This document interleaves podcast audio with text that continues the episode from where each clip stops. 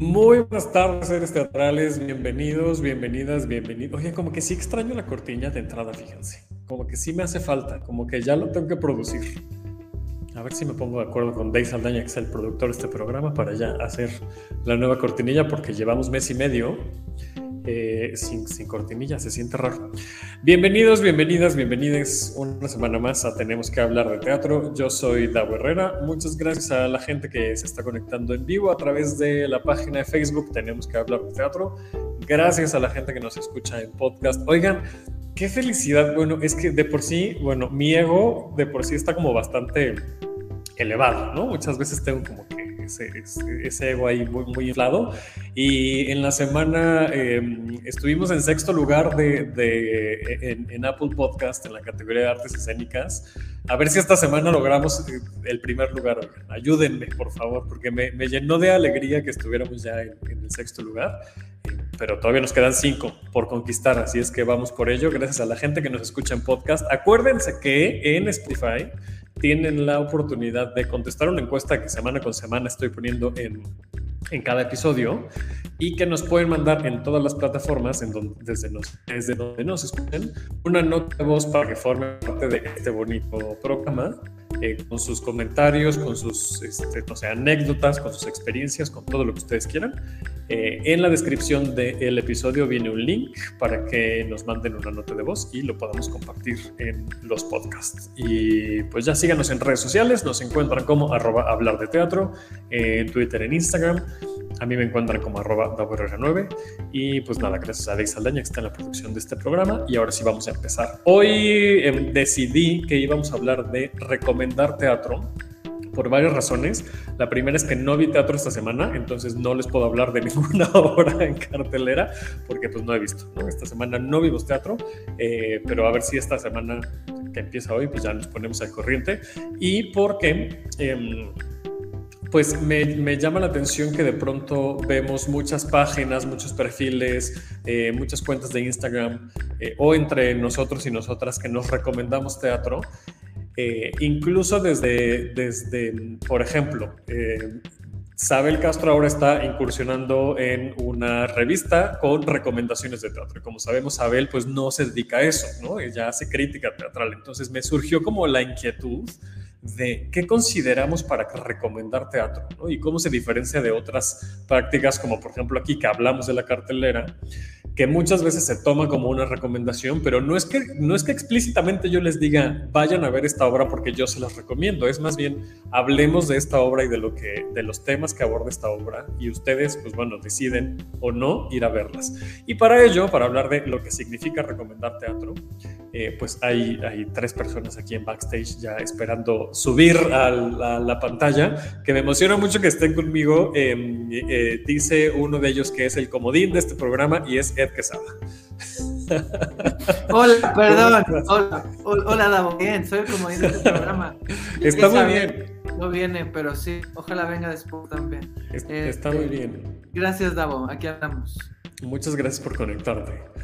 Eh, otra persona que además ya se nos prometió que tiene mucha anécdota con respecto a recomendar teatro, nos acompaña desde El Aquelarre Podcast, Iván Pasillas. ¡Holi! ¿Cómo están? ¡Qué gusto verte! Oye, hace mucho que no hacíamos, tenemos que hablar de teatro juntos. Hace mucho, porque aparte acuérdate que íbamos a hacer, no tenemos que hablar de teatro, íbamos a hacer el final, el final. del Aquelarre, final capítulo del año 2021 y no pudiste ir a la hora de la hora. Entonces nos la debíamos. Ya estaba yo estaba yo ya sentado en la cabina y me tuve que salir corriendo porque se murió mi conejito en ese preciso momento. En efecto, entonces nos la debíamos. Y te voy a decir una cosa, ahorita que decías que estás en el top 6 de, artes escénicas, yo no sé cómo estar en artes escénicas. Como en, mi podcast también hablamos de cine y tele, yo aparezco en cine y tele y no sé cómo hacer para aparecer también en artes escénicas. Pues desde la plataforma donde, donde hosteas el, podcast, te bueno, al menos en donde yo estoy, que es Anchor, te deja clicarle, como hacer el check, a varias categorías. Ahí debería buscar. Sí, para que entonces puedas estar en cine y tele, porque si hablas de eso, pero también en artes escénicas, porque también hablas de eso, exacto. Mil, mil, mil uno. Lo que yo no entiendo es por qué Marta de Baile está en arte. ¿Por qué? ¿Por qué, ¿Por qué Marte de baile está en todo? Está en- es que sí, como que le picaron a todas las categorías, entonces está así en el top de todas las categorías. Sí, zoología. Marte de baile. Sí, exacto, sí. Dice, dice Said Galván, Ed no es comodín, es imperdible. Ah, ok. Muchas gracias Said, por conectar. y a Erika ya está aquí. Oigan, y para darnos una perspectiva desde el otro lado, porque, porque nosotros tres pues hablamos desde o sea, como medio, digamos, ¿no? Como, como personas que comunican lo que sucede en, en- en la escena de, de la Ciudad de México. Pero para hablarnos desde la perspectiva audiencia y espectadora, nos acompaña una de mis espectadoras favoritas, que es Nina Peralta. Muchas gracias. Hola, hola a todos. ¿Cómo Gracias. estás, Nina? Muy bien, muy bien. Pues a ver. Oye, y, y yo creo que la próxima semana ya este, tu esposo, no sé, porque la semana pasada estuvo José, ahora tú, así, nos Bueno, vamos a ir sí, un, te voy- te voy un miembro de la familia. para- No, ya na- nadie más teatrero en esta familia. ah, bueno, pues ya, cumplimos la cuota. Sí.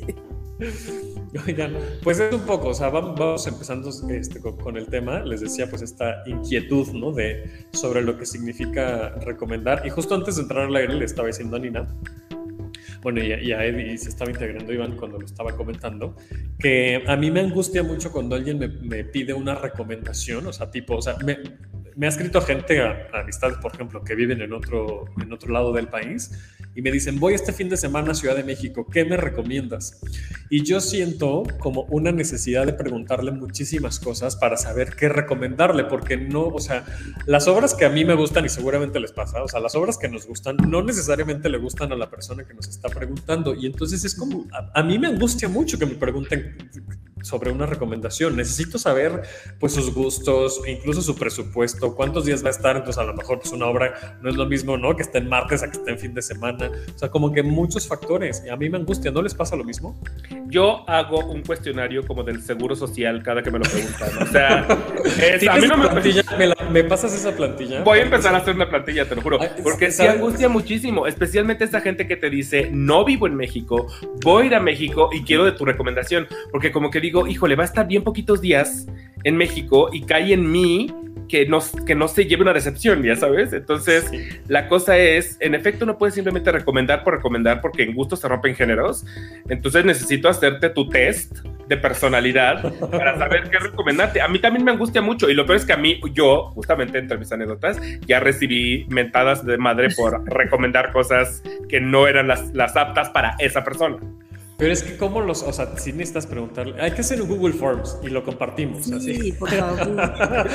Hacemos un Google Forms y entonces ya que la gente nos ponga así su- su- sus respuestas y con base en ello ya le hacemos recomendaciones. Es que es muy complicado. Claro, o sea, de entrada es texto o musical, comedia o drama o thriller. Este, ¿cuál es tu presupuesto? Luego hay gente que te dice, esto, esto me parece fantástica, que te, que te escriben, voy a ir en noviembre a Ciudad de México, que veo en teatro, y yo, mana, sí, sí sabes que no sabemos qué va a haber la próxima semana, o sea, de verdad me estás diciendo que noviembre, no, pues no, o sea, Sí, también. No, y creo, y creo que también implica que a veces vienen dos días o vienen entre semana y hay menos oferta entre semana que en fin de semana. Porque a veces sí cruzan el fin de semana y dices, ay, esta obra le quedaría, pero solo está los lunes. So- ya ven que hay obras que solo están como martes Ajá, o miércoles. Entonces sí es como muy importante saber qué días y qué días de esos días que vienen pueden ir al teatro, porque luego es como de, pues sí, voy a estar de lunes a miércoles, pero pues el lunes llego y el miércoles me voy, entonces pues solo va a estar el martes, ¿no? Entonces, ¿qué Exacto. hay el martes? ¿Y Entonces, por dónde van a estar? ¿Y por dónde, Ajá, Nina? Porque no, no me queda lejísimos. ¿Hay estacionamiento? ¿Cuánto cuesta? ¿Hay descuento? Uy. Este, Ay, no, uy, no basta. esas dos preguntas de estacionamiento y descuentos, siempre las preguntan, siempre. siempre. Y eso es como dar toda. Bueno, es que estar acá del parquímetro, pero o sea, tienes que saber como demasiado para que a la mejor digan, ay, mejor me fui al cine.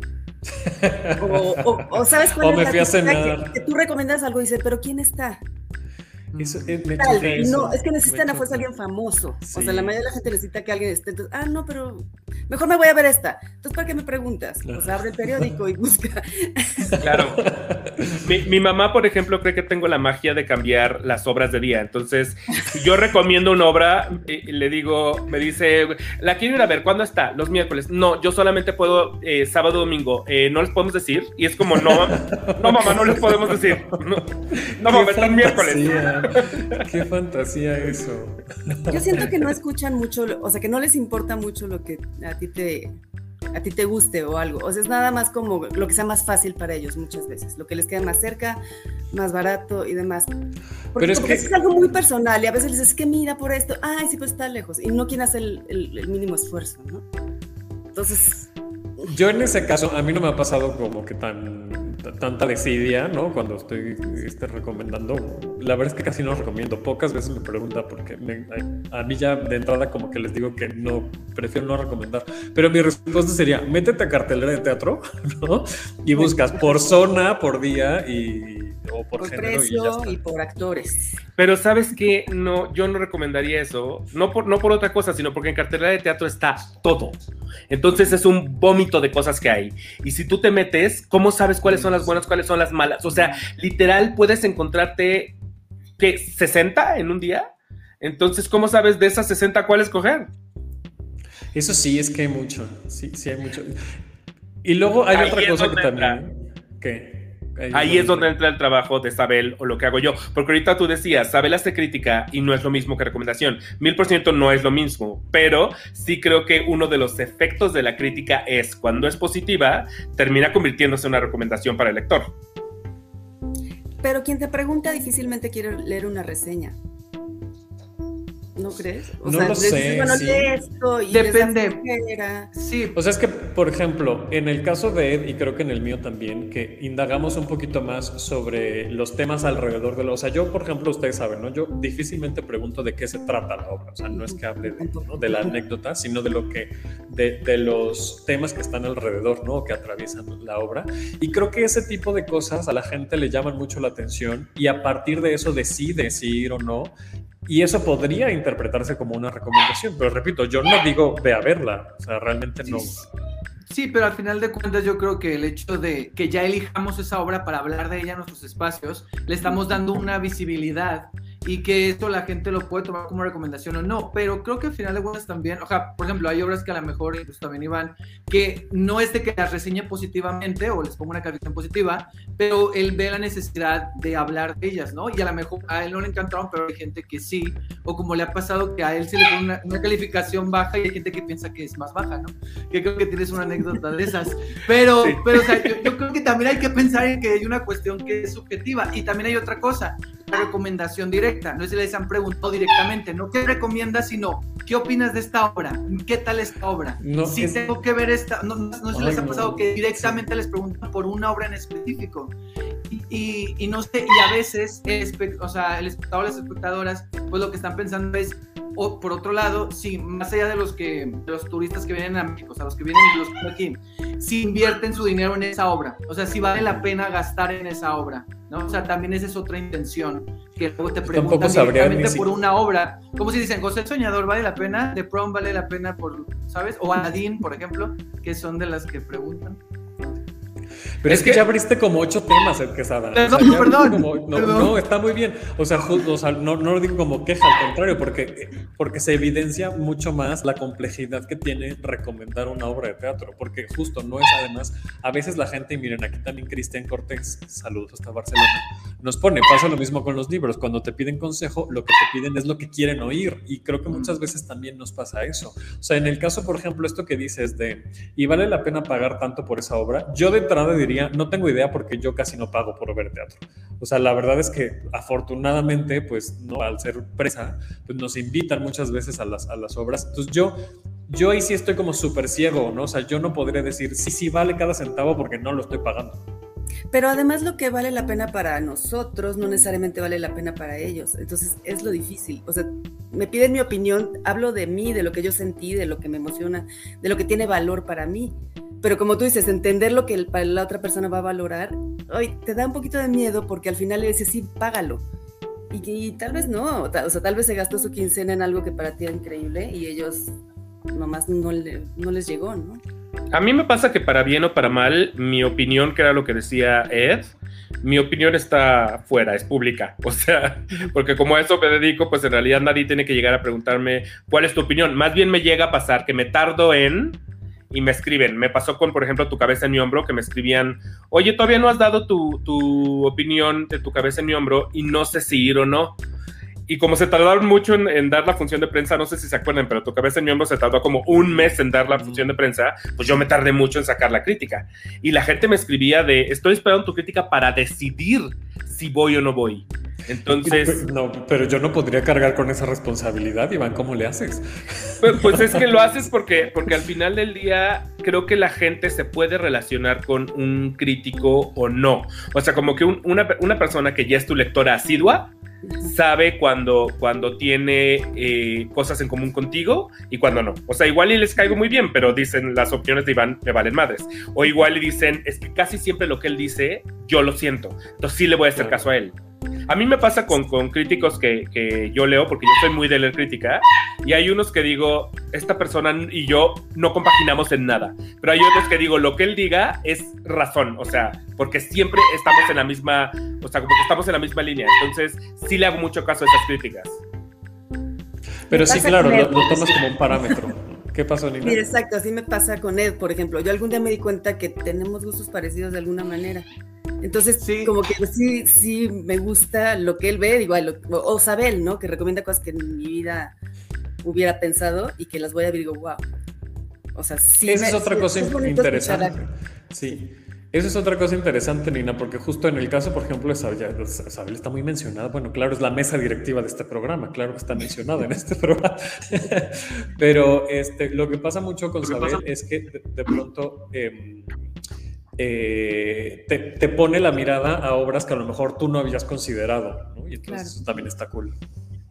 Está cool, pero también depende del, del colmillo del teatrero, ¿no? O sea, como que si a mí me llega una persona y me dice, yo nunca voy al teatro, o sea, es una cosa muy primeriza para mí, ¿qué me recomiendas? No, no me lo mandaría yo al cenar, ya sabes. O sea, honestamente diría, ok, lo voy a llevar algo más como el señor Green, ¿no? O sea, visitando al señor Green, que siento que puede ser una obra un poquito más universal, a, vámonos súper clavado con una de Richard Viqueira, o sea, ¿no? O sea, como que también ahí dices, eh, depende de, de, qué tantos puntos de teatrero suma. Si es un teatrero experto, esto es como de Super Mario Bros. O sea, si eres un teatrero experto, pues igual ya te recomiendo cosas para teatrero experto. Pero si eres un teatrero que apenas está dando sus primeros pasitos, lo que menos quieres es mandarlo a algo que luego lo asuste y diga, no, ya no me gustó el teatro, esto está muy denso, ya sabes.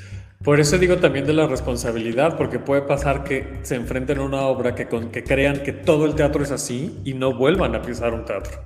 Claro. Exacto. Y, yo también quiero decir algo ahí, o sea, lo que sí, Iván, de cuando le recomiendas a alguien primerizo, o sea, creo que sí uno se va por el teatro un poco más comercial, pero el otro día vi que alguien, no voy a decir que, recomendó así, ¿de qué me recomiendas si al teatro? Y dijo, Aladín. Y yo, ¿Aladín?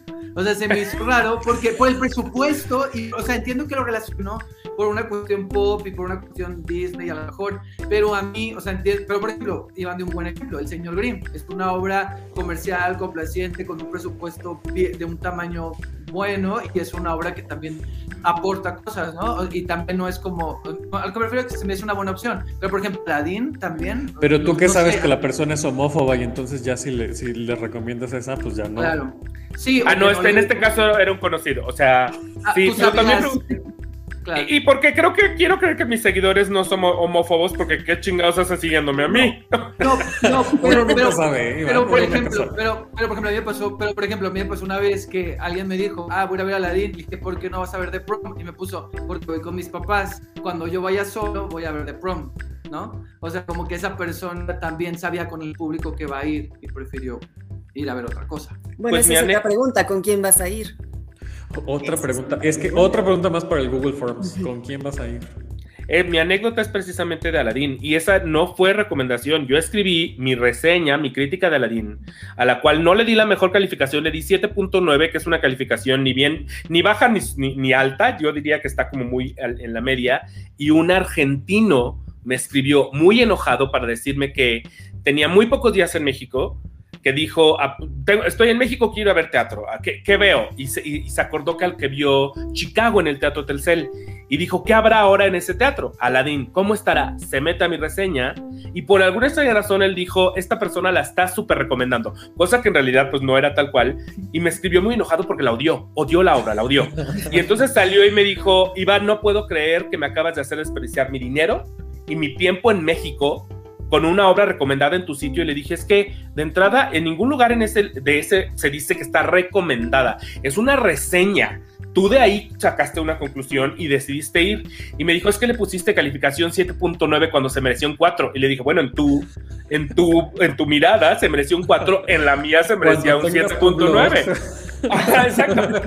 Pero estaba verdaderamente enojado de que me mandó. El, al, otro día estaba yo grabando podcast con Ricardo Polanco y le dije: Es que mira la cantidad de voice notes que me mandó. Eran voice notes tras voice notes, aparte muy argentino él, que era como: Pero es que Iván, ya sabes. voice note tras, tras voice note de que él estaba muy frustrado de que arruiné su viaje a México con mi reseña de Aladdin. ¿Y dónde fue eso? ¿Por Instagram? Por Instagram, sí. Ah. Sí, vi que lo yo hubiera sido mucho Ya me sabía esa historia. Lo medio conté, no quise como contar mucho al, respecto porque dije de entrada es muy largo y no lo, o sea, lo, que lo quería como Creo que no dijiste qué obra era. Yo, yo, yo, yo, yo deduje qué obra era, pero creo que no eh, dijiste qué obra era. Fácil, era. fácil deducir, la verdad era fácil deducir qué obra era. Pero, es que cada quien interpreta como sea. O sea, yo leí tu crítica y yo no la voy a ir a ver. no, y la, la cosa es. crítica, o sea, bueno, pero por ejemplo, es como, híjole, sí, sí tiene un peso, pero yo entendí, yo entendí otra cosa que la del argentino. O sea, yo no entendí vayan a verla necesariamente, o gasten mucho para verla. Y lo chistoso es que el argentino, en vez de salir enfadado con Ocesa, estaba enojado conmigo. Sí. O sea, como que dirigió, dirigió su coraje hacia mí. O sea, un poco es entendible porque tomó la decisión a partir de lo que leyó de tu, de tu sitio, ¿no? O sea, pero, pero es que vuelvo al tema de la responsabilidad. Yo no puedo cargar con eso y, menos hacer ese tipo de corajes. Yo ya tengo cierta edad, oigan, ya no, no, aguanto. Yo ya no aguanto esos corajes. Que es muy distinto a si el, argentino se hubiera acercado a mí por mensaje directo a decirme, oye, ¿me recomiendas Aladín? Ahí yo hubiera tenido una plática con él previa y ya se hace o no una recomendación. Pero justo ni siquiera, o sea, simplemente él leyó algo que está abierto a interpretaciones y concluyó que era mi recomendación. Esto es peligrosísimo. Bueno, ¿y por qué consideró que, perdió su dinero y su tiempo? Ah, estaba muy enojado. O sea, tenía muchas razones para estar muy enojado. Me, me, sacó la lista de razones, era una tesis. O sea, sí, él está, eh, la odió, la odió, la odió de principio a fin.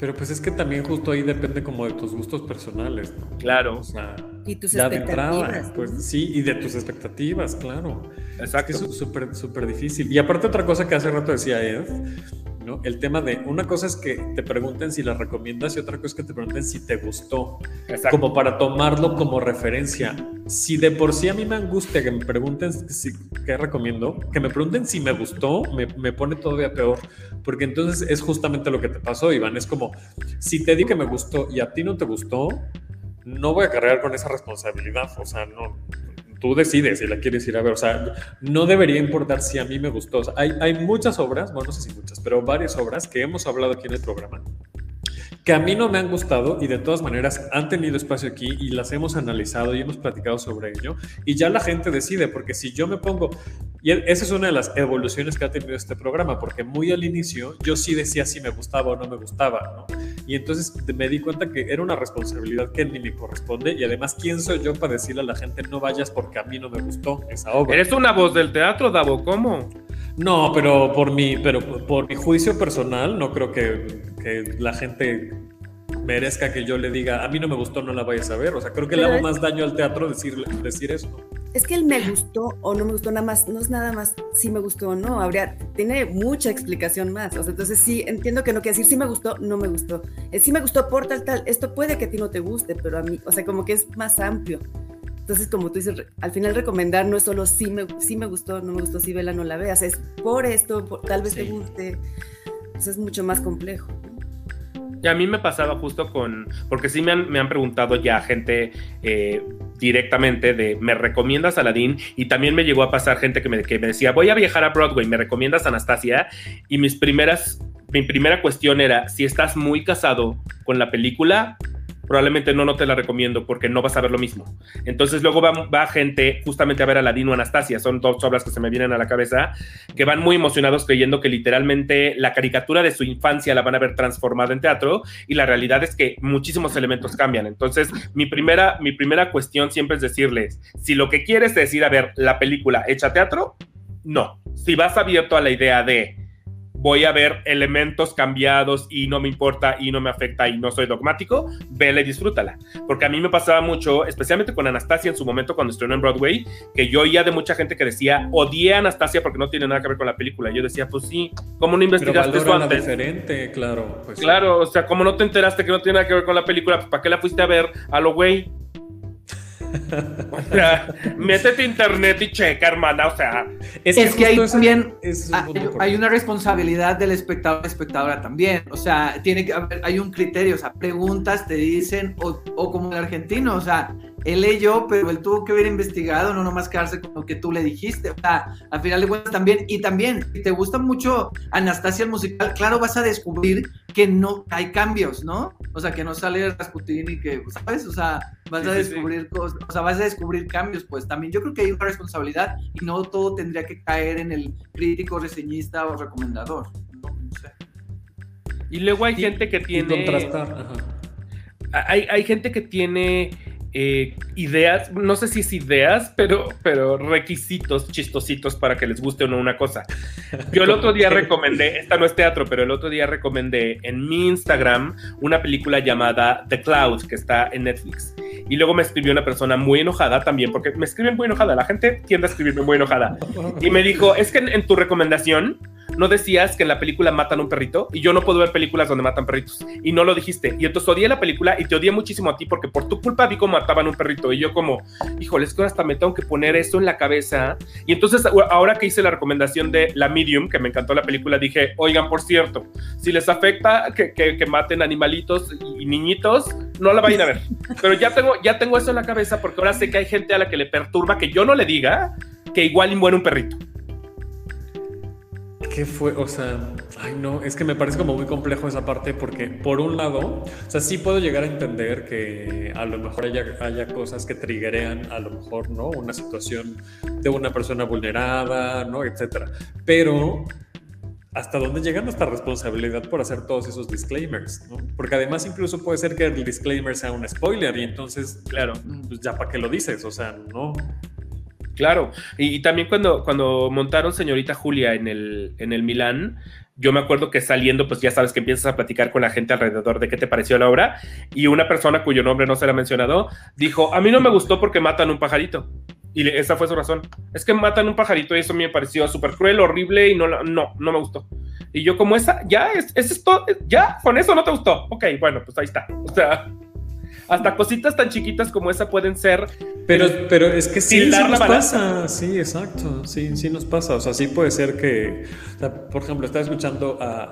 No fue esa la razón, pero estaba escuchando a, Pepe Valdés, este, Desaforados, que, que, la pasó muy mal en Blue Room. Y al final de todo lo que dijo fue como, oh, bueno, es que me tocó hablar de una señora que se la pasó gritando. Y es como, claro, eso afectó tu experiencia en ese momento. Y sí pudo haber sido un factor para que detestaras la obra, definitivamente. Claro, definitivamente. ni siquiera es algo que estaba en el escenario, era algo que le pasaba de este lado del público. Sí, la experiencia de cada uno es diferente. Yo, yo siempre cuento lo de Shopping and Fucking. Yo si lo hubiera visto, pues me hubiera gustado, ¿verdad? Pero como estaba en el otro lado, o sea, como estaba lado A mí me pasó con seminario también. A mí me pasó eso con seminario. Si lo hubiera visto, a lo mejor me hubiera gustado. y saben también que pasa mucho, especialmente en, obras musicales, cuando rotan elencos. Mm. y que es como tu experiencia puede ser súper distinta a la mía. Hasta el día de hoy, yo ya no vi, porque de hecho ya se acaba el domingo, pero la participación de Susana Zabaleta en The Prom. Si a mí me preguntas qué tal lo hizo Susana Zabaleta, pues no tengo idea. Yo solo te puedo hablar de Anaí.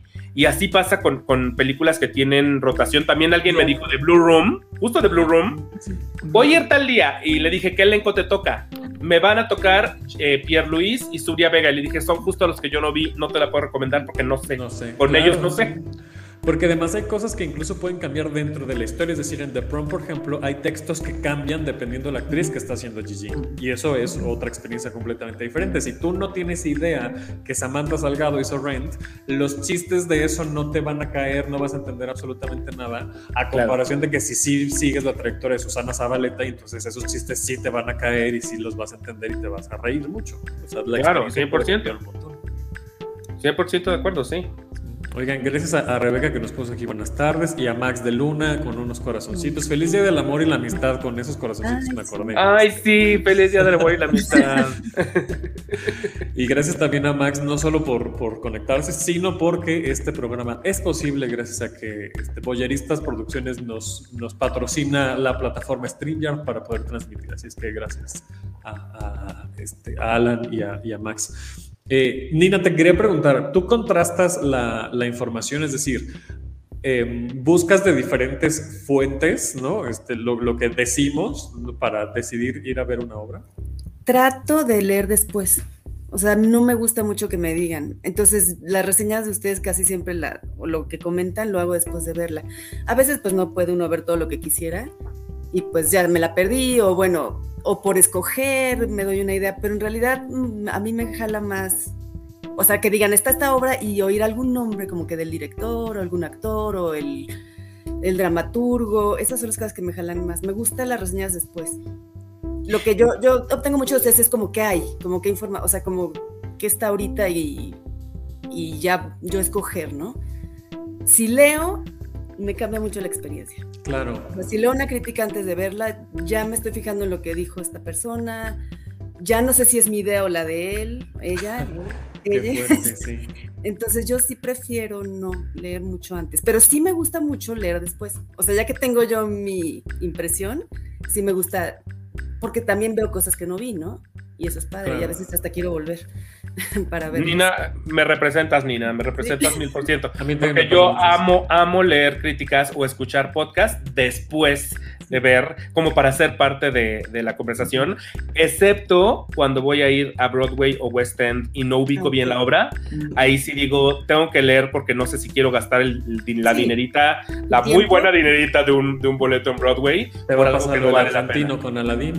Yo no quiero ser el argentino, exacto. Yo no quiero ser el argentino y ya fui el argentino. Porque ahí voy yo de, teto, por ejemplo, a meterme a la obra de Amelie y la odié. Y cuando salí me meto a ver reseñas y todas eran súper negativas. Entonces dije, de haber primero hecho la búsqueda de reseñas, sabría que la gente la estaba odiando y ni me molesto. Pero ahí fui de burro a gastar mi dinero y mi tiempo por no buscar antes. Entonces cuando es en el extranjero, sí, sí busco antes porque ahí siento que necesito, necesito que me guíen un poquito. Dijiste el, ejemplo de Amelie y es un gran ejemplo que decíamos de las experiencias, cómo cambian. Porque yo vi a Amelie, pero la vi en un tour que hizo en Dublín y es otra versión totalmente diferente, con otros soundtrack, con otros actores, cambiaron canciones, algunas se conservan y, y es una versión diferente a la de Broadway y me gustó mucho y tiene críticas positivas.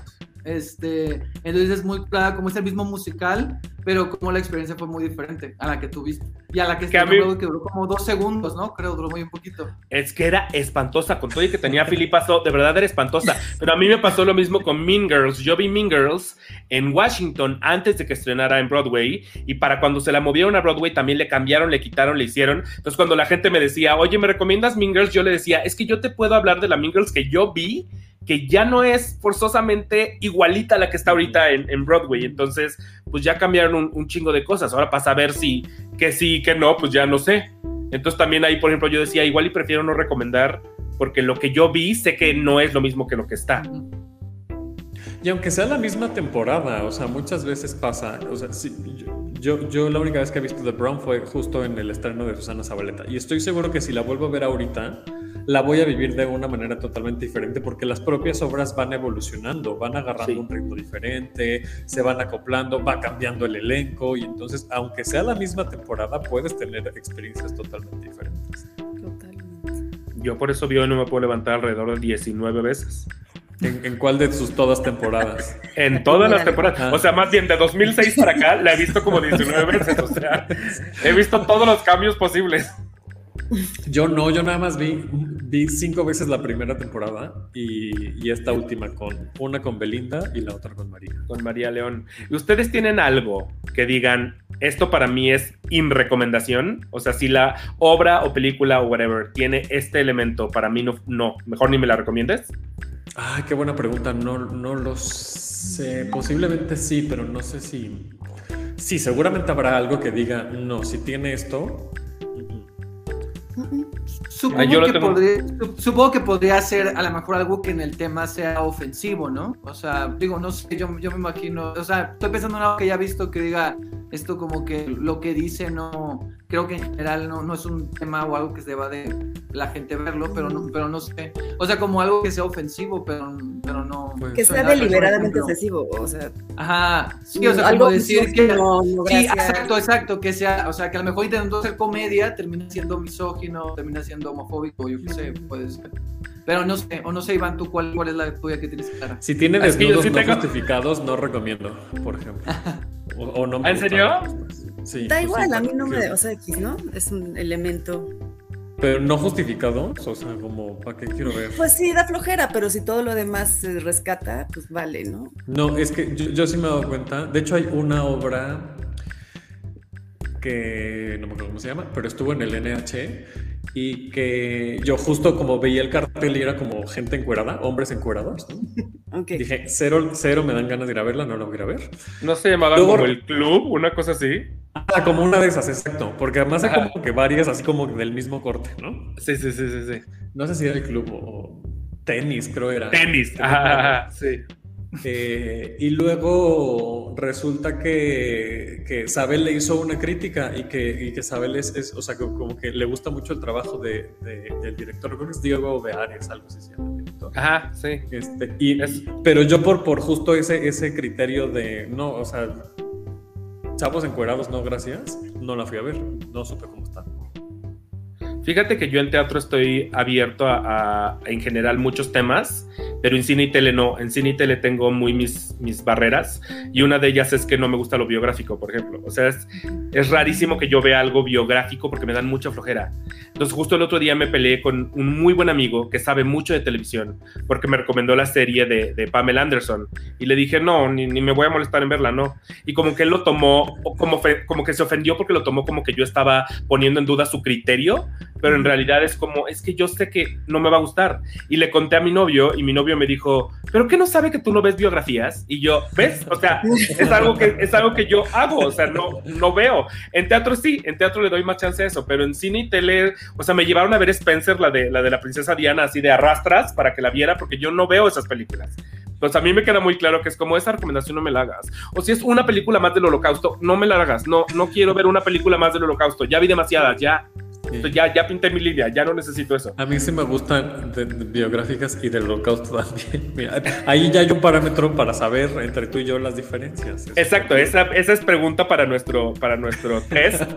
¿Te gustan las películas del holocausto? Sí, no. Así, así te vas, ¿ves? Ya tenemos ahí las preguntas que podemos ir haciendo. Animadas, hay gente que no ve películas animadas, hay gente que no ve terror en ningún tipo de categoría. Hay mucha gente que dice, yo no veo terror por nada del mundo, ni en obra, ni en, película, ni en, o sea, odio que me asusten. Mi papá no odia.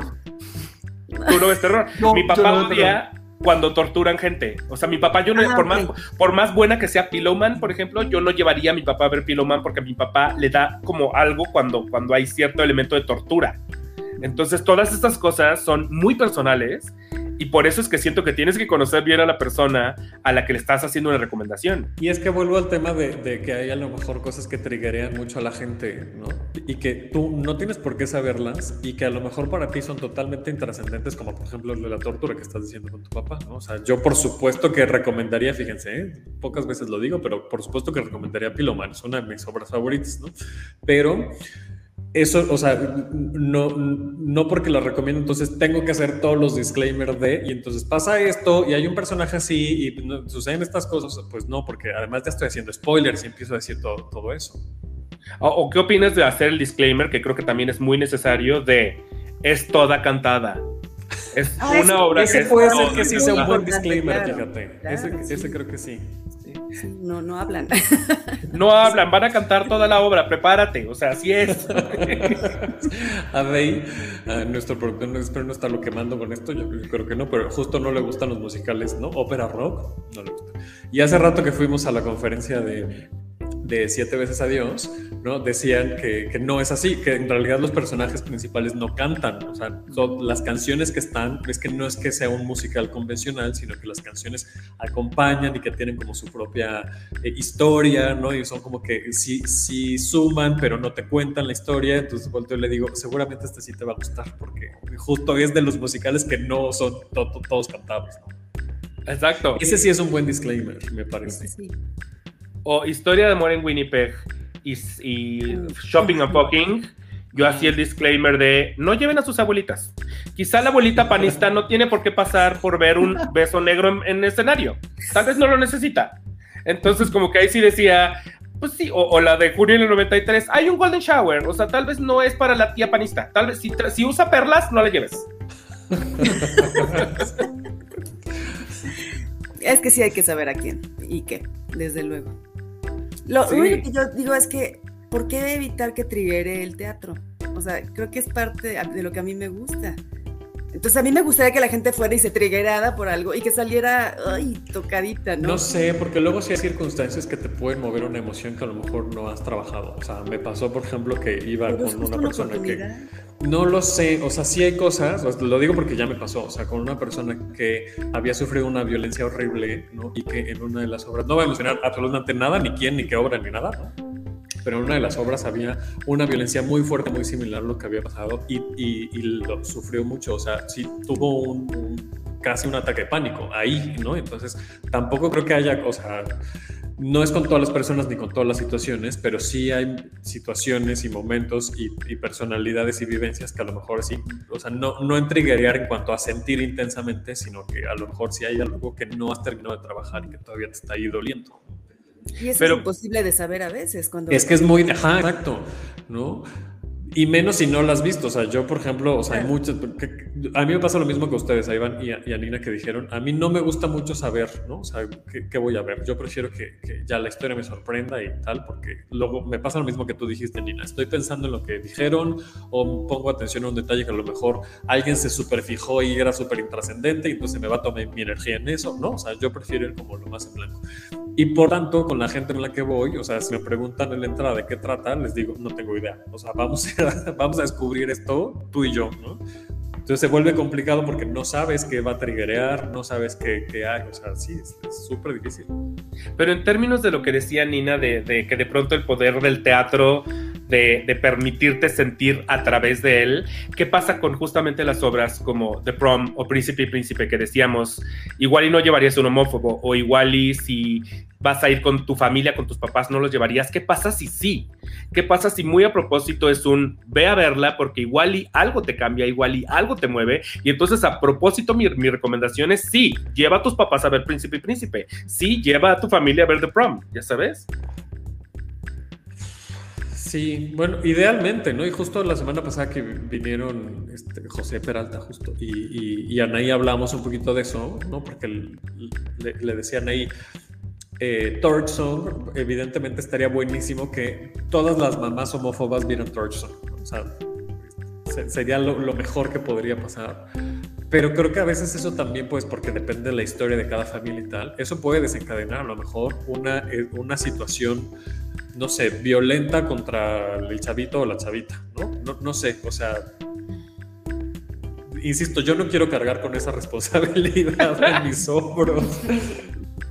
Mira, mañana sale el capítulo de la que la re en el que está de invitado Beto Albarrán, que es el director musical de The Prom. Y él contaba en el capítulo que su mamá es ultra conservadora y que siempre fue homofóbica a morir. Y que cuando la invitó a The Prom ni siquiera le dijo de qué trataba, porque le dijo, mamá, es la obra en la que estoy, ven a verla. Y dijo, a ver si no me mata cuando se entere. Y resulta que ahora la mamá es la más pro LGBT, ya fue a ver la obra cuatro veces, ya quiere ir a la marcha, o sea, siendo que era la mamá eh, que que alguna vez le decía, me da asco cuando, cuando aprueban la ley de, de matrimonio igualitario en estados. Eh, ahora es esa persona gracias a que vio The Prom sin querer porque su hijo trabaja ahí. Qué bueno. O sea, eso, eso sería el escenario, el escenario ideal que así pase con todas las familias. Eso está fantástico. Entonces es una, es una recomendación peligrosa, pero que igual vale la pena de pronto tomar el riesgo, quizá. Pues es que a lo mejor también se sienten atacados, porque es como, ¿por qué me trajiste a ver esto? Exacto. O sea, como le, tienen el miedo a enfrentar. Creo, que sí se sienten peor contigo, se enojan más. creo que depende de la, persona. mi mamá. Este, dice, ¿existen mamás homófobas? No lo puedo creer una mamá. Pues sí, pues sí, madre, entérate que sí existen mamás homófobas. Existen. Yo creo. Me estabas diciendo algo. Ed, sí, Ed. Ay, es que yo iba a decir algo, pero ya se me fue. ya, ya, ya se me fue lo que iba a decir. No, no, no, yo, te preocupes, no te preocupes. Yo iba a decir, desde nuestras posiciones, especialmente donde estamos parados, Davo, Ed, por ejemplo, Sabel o yo, yo creo que la gente que nos sigue o nos lee honestamente sí lo hace porque tiene algún tipo de compatibilidad con nosotros y por lo tanto es muy posible que reciban nuestras opiniones como recomendaciones o inrecomendaciones. O sea, sí, sí creo que nada más por el mero espacio que tenemos que decidimos tener, que decidimos mostrar al mundo, de algún modo, pues la gente obviamente va a sensibilizarse con nosotros eh, y sí, lo va a tomar como recomendación o no, quieras tú o no. O sea, tú que, tú que insistes en decir yo no quiero cargar con eso sobre mis hombros, yo siento que un poquito y sin querer cargas con eso sobre sí, tus hombros. Sí, no, totalmente. O sea, evidentemente es algo, y justo les iba a preguntar ahora que dices eso, Iván, ¿no? a, a Eddie a ti, les iba a preguntar si ¿En qué momento se dieron cuenta de eso? O sea, porque si yo al, inicio, eh, o sea, este programa era totalmente diferente, ¿no? Les decía, yo daba que casi, este, justo un, no la vayan a ver porque está horrible, o un sí vayan a verla porque a mí me encantó, desde esa perspectiva tan tajante, tan extremista y tan, con tan poco análisis, me parece irresponsable, ¿no? De entrada. Pero a lo largo de los, años, pues este programa se ha convertido en una mesa de análisis como lo que estamos teniendo ahora, ¿no? como, como eh, el encontrar un punto de encuentro entre las obras que están, porque a veces, bueno, hablamos de dos o tres obras por semana, ¿no? O sea, de algo mucho más insisto, analítico, ¿no? Pero sí me queda claro, o sea, yo he dicho 80 veces ahorita que no quiero cargar con esa responsabilidad, pero sí me queda claro que la gente ve el programa y lo escucha y que lo toma justo como una recomendación, o sea, me queda clarísimo, me, lo han escrito, pues, lo de fui a ver esta obra porque, porque escuché de ella. Eso a mí me satisface mucho porque es el, es el objetivo de este programa en particular. O sea, a mí no me, a mí no me interesa recomendar, sino que la gente se, o sea, que le despierta el interés por ir a sentarse a la butaca, ¿no? Y que ya con su criterio digan si les gustó, si no les gustó, ¿no? Y demás, ¿no? Pero ustedes, por ejemplo, ¿planearon desde el inicio que querían recomendar cosas y que la gente siguiera su opinión? No. No, porque mi podcast se trataba completamente de otra cosa hace siete años, pero sí se ha ido transformando en eso. Lo que sí planeamos desde el inicio, y razón por la cual decidimos llamarle el aquelarre cuando todavía existían Daniel y María, es que dijimos, siempre vamos a ser honestos. Pase lo que pase, vamos a ser honestos. Entonces, por eso quisimos llamarle como este pedo de las brujas, este, porque decíamos, no vamos a caer en la hipocresía, en el decir me gusta cuando no es cierto, en el lamer patas, o sea, eso no va a pasar. Pero me di cuenta de, de que de pronto mis recomendaciones sí eran escuchadas una vez que fui con las meninas a hacer las entrevisté o las fotografié o algo hice con ellas y yo ya me iba a, mi casa, no me iba a quedar a la función. Y me dijo Hugo, el, productor de las meninas, eh, te vas a quedar a la función, ¿no? Y dije, no, ¿cómo crees? No tengo boletos y no lo compro. Y me dijo, ¿sabes cuántas personas han venido diciendo que vienen por recomendación de la que la re? Tu boleto ya está pagado de aquí a la eternidad, o sea, no tienes por qué molestarte. Y yo, oh, ahí es cuando dices, sí, oh, eso pasa. Ajá, Pero tiene que ver con, con la forma justa, objetiva, siento yo, como yo lectora tuya, que tienes, que creo que no has cambiado. O sea, que, entonces hay credibilidad y puede que estés de acuerdo o no al final cuando ves la obra, pero sabes que tú lo haces objetivamente. Y eso es bonito. Yo creo que es difícil también encontrarlo. Porque luego hay gente que tiene muchos compromisos, ¿no? Entonces tiene que quedar bien con uno o con otro. Yo creo que es ser muy difícil. O al menos no quedar mal, ¿no? O no quedar mal, o sea, al final es trabajo, ¿no? al menos no quedar pues mal. Dices ahí que hasta ahora sabe por qué se llama la aquelarre. Ah, pues ahí está, ahí está, esa es la respuesta. Tú, Ed.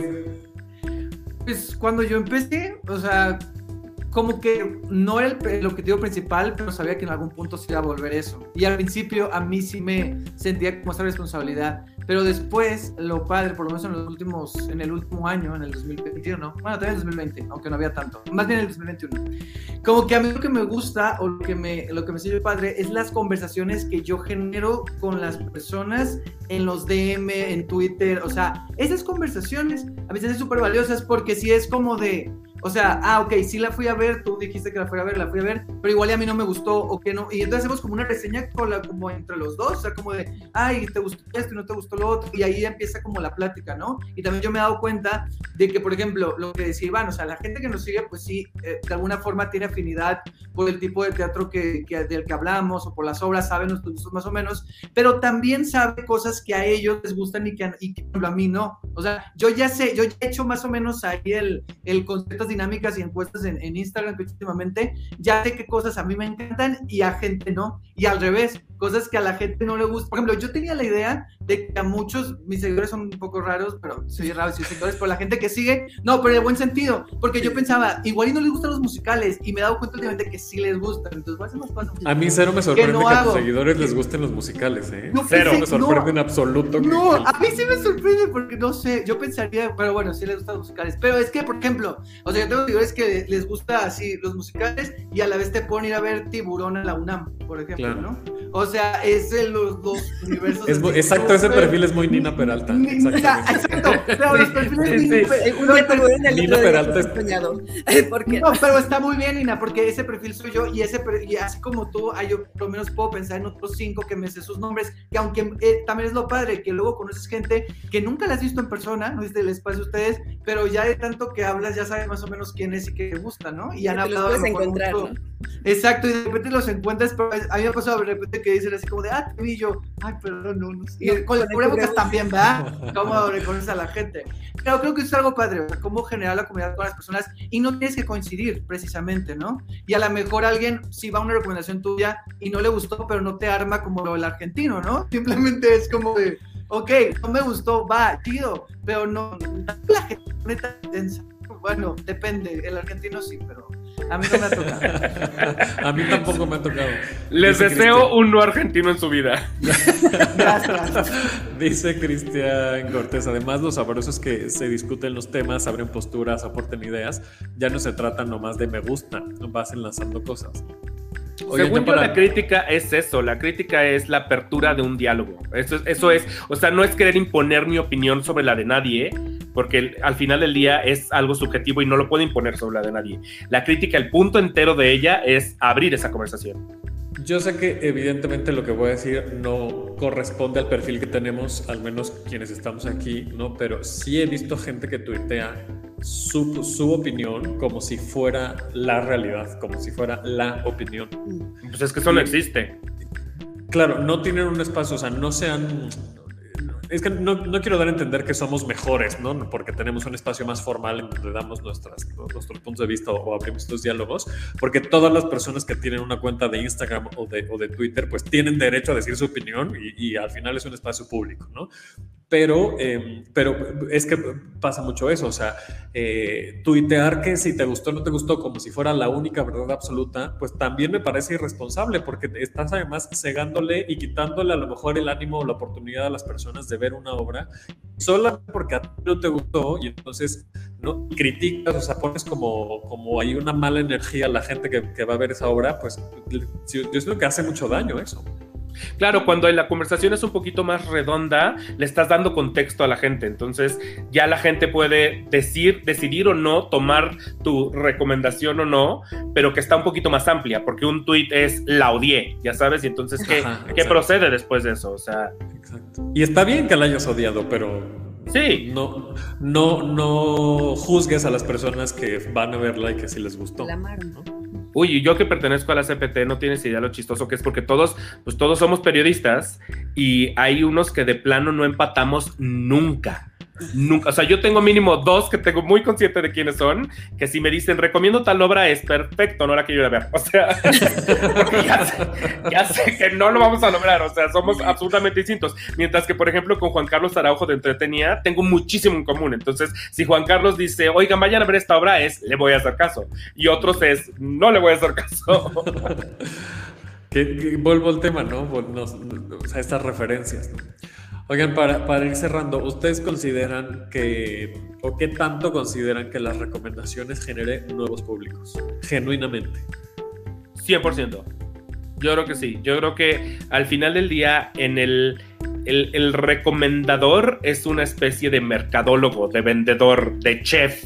Si yo estoy haciendo que la cocina huele rico, se te va a antojar la pasta, ya sabes. Entonces, como que siento que sí, como recomendador igual y no a todo mundo le gusta el teatro o la, gente, por ejemplo, que me sigue en Instagram. Yo sé que muchísima gente que me sigue en Instagram no, no va al teatro o no le llama al teatro, pero habrá una que otra cosa que yo suba, que yo diga que, algo justo, el, trigger correcto, les triggeré de la manera correcta y que digan, ah, ah, cabrón, esto sí me está llamando la atención, esto sí me está moviendo desde algún lugar. Entonces, quizá conseguí que una persona que usualmente no va al teatro, no le interesa, diga, por esta primera vez voy a darle chance a esto porque me triguereó de X manera, me llamó el olor de la pasta. Tú, Ed.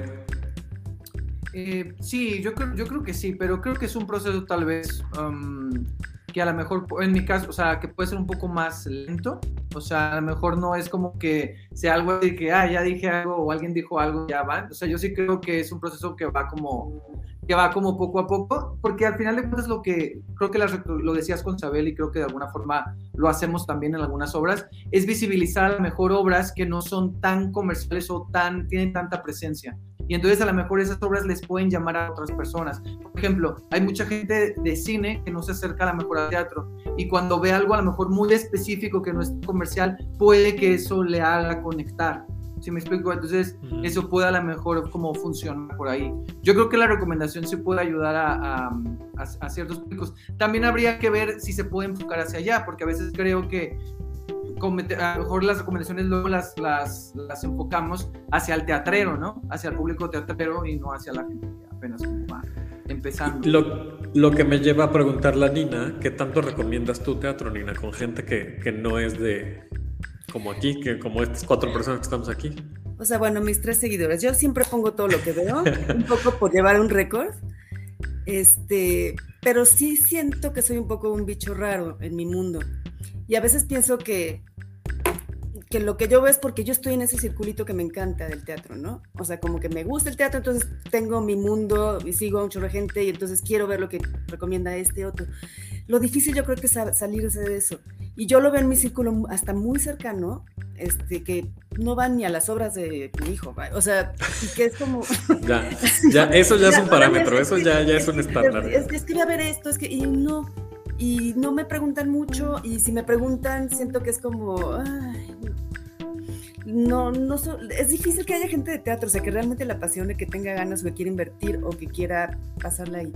Entonces, a veces sí me desespero un poquito porque con lo que yo recibo o la gente cercana a mí recibe del teatro, sí me gustaría que más gente lo recibiera. Y quisiera llevarlos así como a fuerza, a ver esto y esto, pero no, o sea, no es fácil. O sea, Diles que van al cine y ya llegando ahí, así, de, van al cine o, cualquier otra cosa. Vamos a ir a Disneylandia. Sí, cualquier cosa que les cuesta mucho. Llegas al milagro, así. Llévanos al milagro. Que llegara más, pero pues eh, apenas así, personas que, que, que llegan a otros públicos y que entonces tengan la curiosidad pues sí debe funcionar poco a poco y es bueno, ¿no? A, mejor que nada, pero sí está difícil. Pues ahí está. Creo que el tema nos da para una segunda parte y tercera parte porque Ed, ya en los primeros cinco minutos abrió 85 temas, ¿no? ahí podríamos ir desglosando uno a uno. Pero bueno, pues ya serán para otras ocasiones. Muchas gracias por conectarse. Muchas, muchas gracias, eh, Nina. Este, bueno, yo puse tu, Instagram aquí, pero no sé si quieres, este, si realmente quieres que la gente te siga, pero yo igual lo puse. ¿eh? Que ya vi que está mal puesto el de la Aquelarre Podcast, por cierto. Es el guion bajo Aquelarre Podcast. Ah, mira. Ahorita lo corregimos. Ahorita lo corregimos. Bueno, Nina, muchas gracias. A ustedes, qué padre, gracias. Este, ahí está, ahí está, ya está, ¿no? Ahí está, muy bien. Iván Pasillas, cuéntanos dónde te encuentra la gente. En justamente está pasando ahí abajo. Inmuni el Aquelarre Podcast. Podcast. Inmuni es y latina B de baja. ¿B de qué? B de vaca y latina B de vaca, guion bajo, M de mamá, W, N de Nutella Y. Y en el Aquelarre Podcast, que es el guion bajo Aquelarre Podcast, salimos todos los martes con un capítulo nuevo del podcast desde hace siete años. Entonces, mañana sale, mañana sale un nuevo capítulo, por ejemplo. Ed, Quesada. Yo estoy arroba Edresena Teatro eh, con N en Twitter y en Instagram y en YouTube Edresena Teatro y ya en unas, en algunas semanas, bueno, no, en dos semanas. Ya grabaste, ya, ¿no? Ya, ya grabé, ya grabé una nueva entrevista que está muy padre, sí, sí. ¿Y Eh, ya, ya, quién ya- no? ¿No- ¿Nos das Sí, sí. primicia de con quién? No, sí, sí, sí, con Valentina Sierra de Quiero Ser Nadia, este, que está los viernes en la teatrería. Estuvo muy para la entrevista, habla de temas muy fuertes y muy necesarios. Esta no está si va a durar se los prometo, pero está muy buena. Dice cosas muy buenas. Este, di- tiene un montón de frases. Yo así como que estaba buscando con cuál frase abrir y es así como que tengo cinco, porque dice así unas cosas que era como de, sentí que es de esas entrevistas que sientes que volviste a ver la obra. O sea, yo me Ah, qué es cool. una obra que a mí me impactó mucho y sentí que volví a ver la obra, pero desde otra perspectiva. Entonces, esa entrevista va a salir pronto y salen nuevos videos porque ya es como la nueva temporada 2022, así que voy a empezar. Entonces, ahí van a, eh, sigan ahí en Instagram y en Twitter y. Oye, baby, paréntesis, ¿esa obra es, es más danza que obra o, o es, o es obra obra? Es obra obra, no es danza, sino lo que pasa es que eh, eh, tiene cosas de gimnasia, pero es, es, un, es obra. O sea, hay un Ah, ok, texto, ok. hay Es muy corporal. No es danza, o sea, es una obra eh, muy corporal, pero es una obra. Es una obra corta, pero sí es una, es una obra. A mí me recuerda un poco a Tornaviaje, aunque no, no sé si sea bueno o malo, pero, pero por ahí. Bueno, Ok, a ti te ok. recuerdo. Y que forma parte de, de este eh, Festival de Monólogos. ¿no? De- Recio. De Recio. Ujú. Muy bien. Bueno, pues muchas gracias, Dina, Ed, Iván, muchas gracias. Muchas gracias a la gente que se conectó en vivo a través de Facebook Live en la página de Tenemos que hablar de teatro. Gracias a la gente que nos escucha en podcast. Eh, les recuerdo que en Spotify nos pueden contestar. La, ¿qué, qué preguntamos? A ver, a ver, ayúdenme a, a- a decidir qué preguntamos para el episodio de esta semana. Así de, están escuchando este episodio, ¿qué les preguntamos? Algo que tenga que ver con reseñas, porque les voy- siempre les dejo una, una encuesta, ¿no? Ahí en el, en el podcast de en Spotify y en lo, que, en lo que piensan a ver qué les preguntamos. Y les digo también que acuérdense que nos pueden dejar notas de voz. En la descripción de este episodio viene un link para que nos dejen una nota de voz, pues si quieren participar y ponemos la nota de voz en, el, en, en los siguientes episodios. Y síguenos en redes, arroba hablar de teatro. A mí me encuentran como arroba taborrera 9. ¿Y se les ocurre algo que podamos preguntar? ¿Qué les preguntaría? Ay, qué difícil. Es que yo el otro día, por ejemplo, sobre el puse- episodio. pues. El otro día puse, puse en Twitter y no he visto, por cierto, las respuestas, pero que qué les llama más la atención, si el elenco, la Eso es trama o el póster, que es lo primero que les Eso es prende. súper bueno. Algo así vamos a preguntar. Bueno, ahí ya, si nos están escuchando en Spotify, pues ya sabrán cuál fue la, la pregunta. Pero mira, por ahí, porque son criterios también que uno. Ed, Ed dijo el otro día, este, de, no me acuerdo de qué obra Ed pusiste, que justo un póster te llamó la atención y que era el tipo de póster que te gustaban, ¿no? Que te llamaban la atención. Ah, sí, sí, sí. Era una obra que no sé de qué se trata nada, pero yo vi el póster que se llama Calle Amor o algo así, que salen como todos los, como personas así. eh, No la Ajá. bueno. Se llama Calle Amor, es de algo de 25 producciones. Yo sí sé qué va, pero yo la quiero ver por el póster. Y Es cuando que vi lo que pus- vi lo ¿Y el que de Hamlet? Por ejemplo, yo El El amor de la de lucierna, El amor de las luciérnagas cuando la vi en, en el 2012 2013, yo la vi por el póster. Claro, el de Hamlet que, que dice Nina está perrísimo. Yo la vería por el póster. Y es una Sí. foto, o sea, es que son materiales que también recomiendan, o sea, no solamente la voz de una persona, o sea, lo- Claro. hay materiales que recomiendan. Pero bueno, pues ahí está. Nos escuchamos el próximo lunes, a ver si voy a ver teatro esta semana, yo espero que sí, y ya les cuento. Si Nina me, me ve con cara de sí, pues más te vale. Martes. y pues nada, el próximo lunes nos, nos vemos acá al punto de las 4 de la tarde para seguir hablando de teatro. Muchas gracias. Gracias. Adiós.